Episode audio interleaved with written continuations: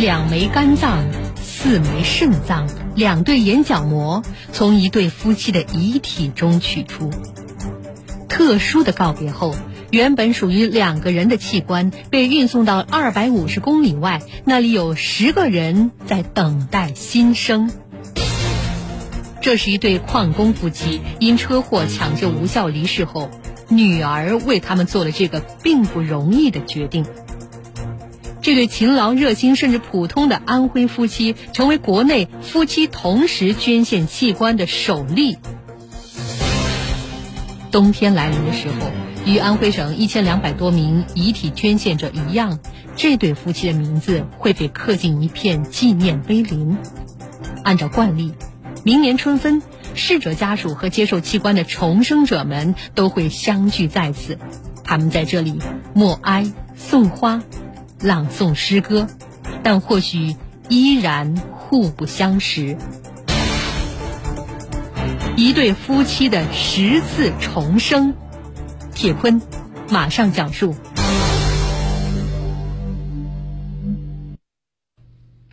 六月三号一大早。这是一个平静如常的早晨，刘志强到楼下跑步。人到中年，体型有些发胖，所以刘志强每天都要下楼跑两圈。路边的花开得正艳，刘志强停下来拍了一张照片，发给了女儿们。妻子卢丽还在厨房里忙活着，烙大饼、煮粥、榨豆浆，她要在女儿们醒来之前准备好一切。女儿们在上班以后，刘志强他也准备到矿上去工作了。卢丽也想出去买一点东西，两人也就一起出门了。刘志强骑着电动车带着妻子，在一个十字路口，一辆货车突然闯了过来。发生意外的时候，二女儿刘梦佳正在上班。六月三号中午的十一点左右，母亲的电话打了过来，但是。电话那头传来的却是一个陌生的声音：“你爸妈出车祸了，赶紧过来！这早上出门不还是好好的吗？”接到这个电话，刘梦佳就像被一道闪电给击中了，浑身打颤。他立马赶到安徽医科大学附属第一医院。医生让刘梦佳把家长叫过来。刘梦佳带着哭腔说道：“这就是我的家长啊！”医生下了病危通知书，刘志强和卢丽夫妻就躺在相邻的病床上，靠呼吸机在维持生命。家属每天只有十分钟探视时间，在那十分钟里，刘梦佳会帮着父母捏捏腿、擦擦脸、握握手、说说话。在父母昏迷的那十几天里，刘梦佳每天都会跑去问医生救治的情况，不过他一次次失望而归。医生的每次回答都是，还是昨天那个样子。家人不愿意放弃，联系外地的医生会诊，结论都是相同的：脑部严重损伤，无法自主呼吸，已经没有继续治疗的意义了。又过了一周，情况没有丝毫的好转，甚至变得更加糟糕。刘志强夫妇处在一个不可逆的深度的昏迷的状态。医生希望家属可以接受病人无法再醒来的事实，同时还提出了另外一种活着的可能，那就是器官捐献。刘梦佳她也犹豫了很久，她想着，如果父母知道，或许也会同意这个决定的。刘梦佳有这样的想法，其实也不奇怪，父母有着一副热心肠，比如。在路上遇到骑三轮车上坡的老人，他们总是忍不住上前推一把。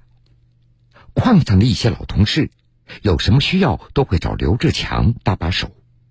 邻居大妈们都会和卢丽笑着打招呼，他们喜欢约在一起跳广场舞。卢丽身材高挑，留着长卷发，跳起舞来，她绝对不会输给任何人。捐献器官，这不是一个容易的决定。医院的器官协调员李春伟，他非常理解这种感受。器官捐献要征求直系亲属的同意，你哪怕有一个人不同意，也会终止捐献。过往的经验告诉吕春伟，这难免会和某些传统的观念相悖，比如死者为大，比如人死了以后一定要完整的离开。果然，正如李春伟所料，刘志强夫妇最宠爱的小女儿首先反对器官捐献。就在车祸发生前两天，父母刚给她过了生日。母亲卢丽举着手机记录下小女儿吹蜡烛的那一瞬间。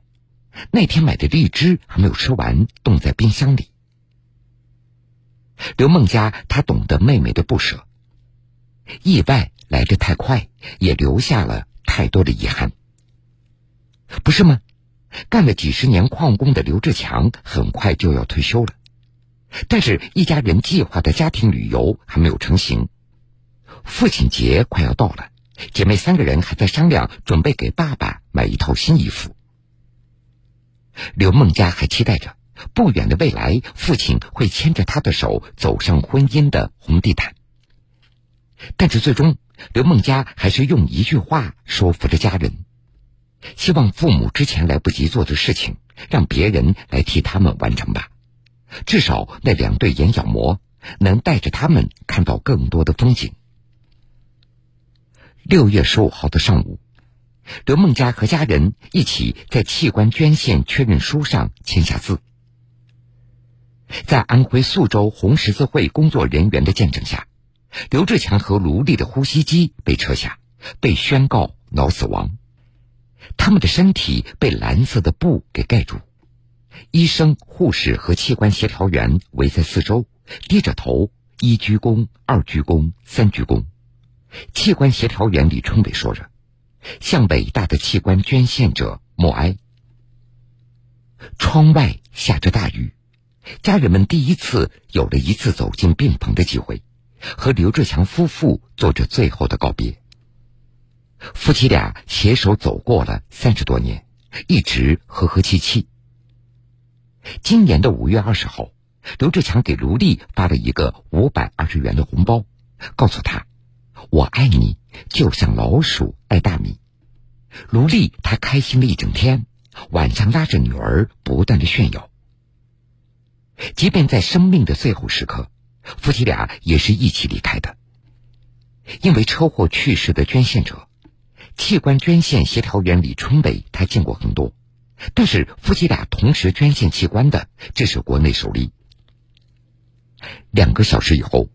器官获取手术完成了，两枚肝脏、四枚肾脏、两对眼角膜相继被取出，装入特定的储存仪器，从宿州紧急送往合肥市。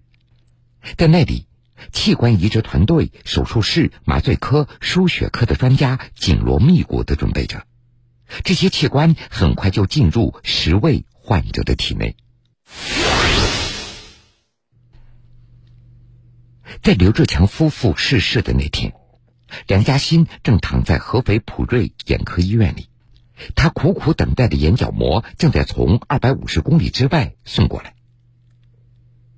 一周之前，这位三十五岁的公务员因为细菌感染导致眼角膜穿孔，医生说可能会永久失明，甚至会伤及大脑神经，疼痛感从眼眶蔓延到梁嘉欣的脸部和头部。左眼所看到的世界也从一层雾慢慢的变成了一张白纸，眼睛也会不由自主的流眼泪，走路时不小心就会踩空。眼科医生屈志国向梁嘉欣提议更换眼角膜，但是得到眼角膜这需要难得的运气，没有合适的眼角膜，医生也只能是束手无策。屈志国从二零零八年开始负责医院的眼角膜的捐献工作，他办公室的柜子里装满了自愿捐献的表格。可喜的是，捐献数据已经从最初的每年两例上升到现在的每年上百例，但是等待眼角膜的人数仍然远超于此。梁嘉欣他是幸运的，毕竟。另一个接受眼角膜捐献的患者孙思成，他已经等了五年了。孙思成是一个将近一米八的小伙子，皮肤黝黑，在建筑行业工作。工作时他需要把眼睛凑到仪器前，测出建筑的精确的方位。五年前，孙思成的眼角膜出了问题，医生建议做移植手术，先登记信息，然后等待。到今年六月，孙思成他连五米之外的东西都看不清了。躺在手术床上的时候，孙思成非常的紧张，他的手紧张到发麻，他盯着头上的无影灯一动不动。这是他第一次做手术，手术很成功。康复以后的孙思成，他有时会想：给自己捐献眼角膜的人是谁？是男是女？多大年纪？有一天。孙思成看到一对去世夫妇捐献器官的新闻，那个时间和自己的手术时间差不多，他就猜想，自己的恩人或许就是他们。根据器官捐献的双盲原则，捐献者和接受者不能知晓对方的信息。但是孙思成的父亲很想跟医生打听一下，得知刘志强的年纪和自己相仿，并且还有三个女儿。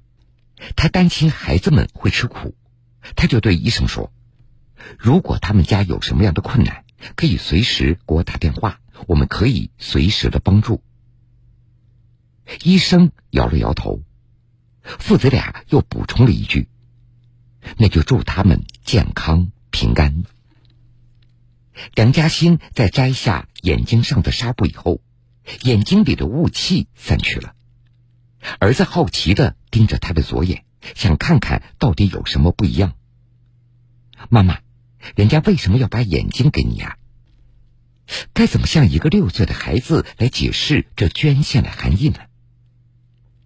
梁嘉欣他对儿子说：“他们去世了，但是他们想帮助更多的人。”儿子又问：“那不就是死了吗？”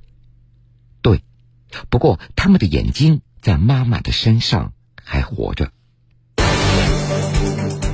两枚肝脏、四枚肾脏、两对眼角膜从一对夫妻的遗体中取出。特殊的告别后，原本属于两个人的器官被运送到二百五十公里外，那里有十个人在等待新生。这是一对矿工夫妻，因车祸抢救无效离世后。女儿为他们做了这个并不容易的决定。这对勤劳、热心甚至普通的安徽夫妻，成为国内夫妻同时捐献器官的首例。冬天来临的时候，与安徽省一千两百多名遗体捐献者一样，这对夫妻的名字会被刻进一片纪念碑林。按照惯例，明年春分。逝者家属和接受器官的重生者们都会相聚在此，他们在这里默哀、送花、朗诵诗歌，但或许依然互不相识。一对夫妻的十次重生，铁坤继续讲述。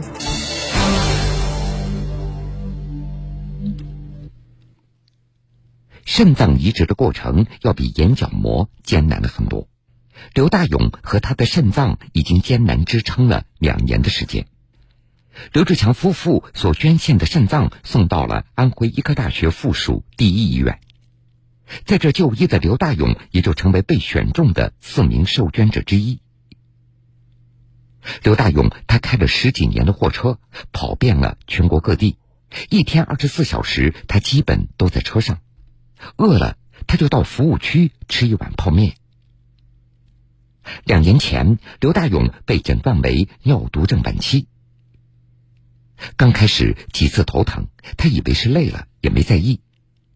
一个月以后，他突然发现眼睛充血，看东西有些模糊。这个时候，刘大勇他慌了，眼睛那可是司机的命，他担心工作不保，丢掉养活一家老小的手艺。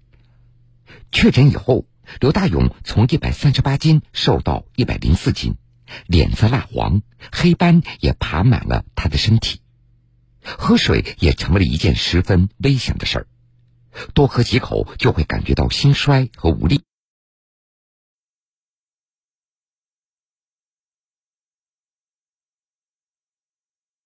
儿正在上大学，儿子正在读高中，吃穿用度这都需要花钱。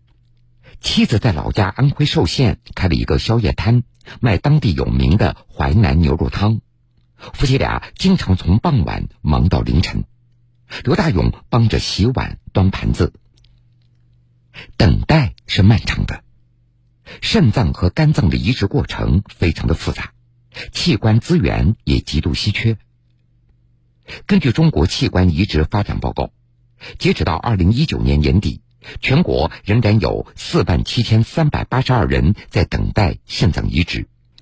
捐献的器官需要通过中国人体器官分配与共享计算机系统进行分配，被选中的患者还需要配型成功。二零一五年一月一号开始，中国全面停止使用死刑罪犯器官作为供体来源。至此，公民去世以后，自愿器官捐献也就成为器官移植使用的唯一的渠道。根据中国人体器官捐献管理中心所公布的数据显示，中国每年大约有三十万患者急需器官移植，但是，二零一五年器官移植手术仅为一万多例，捐献器官的数量与需要器官移植的患者数量之间存在巨大差距。截止到今年的八月二十七号，我国实现捐献三万五千六百六十一例。捐献器官十万六千零五十四个，每百万人口器官捐献率从二零一五年的二点零一上升到二零一九年的四点一六，但是仍处于较低水平。好消息在不经意当中降临了。六月十五号晚上，宵夜摊刚刚开始没多久，电话铃声突然响起，一看是医生打来的电话。刘大勇的妻子感觉到希望来了。第二天，天蒙蒙亮，弟弟就开车把他们送到合肥医院大厅。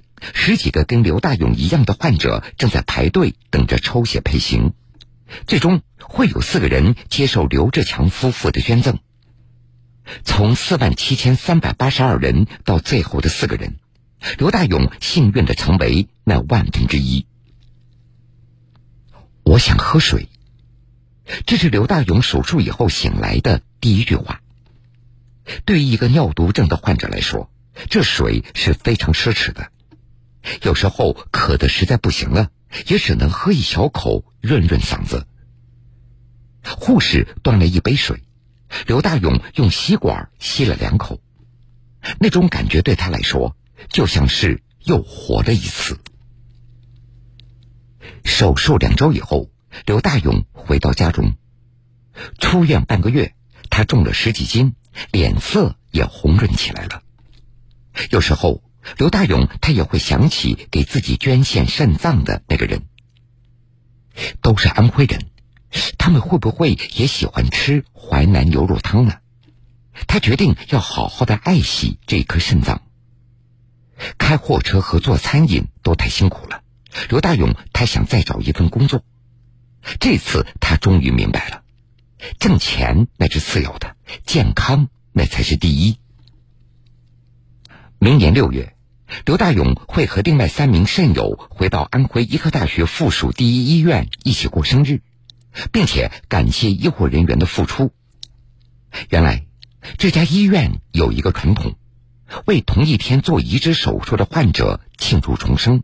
给他们送上蛋糕和贺卡。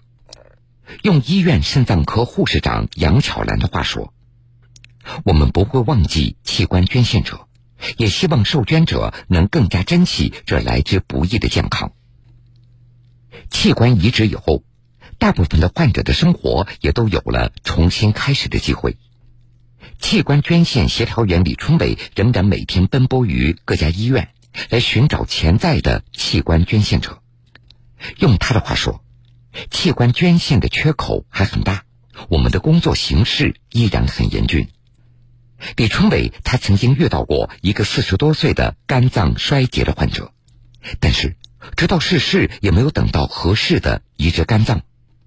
病重的时候，这名患者对妻子说：“如果哪天我不行了，看看能不能把我的肾脏捐出去。”今年三月，这位病人因为肝脏衰竭而离世。他的妻子拨通了李春伟的电话，希望能够捐献丈夫的器官。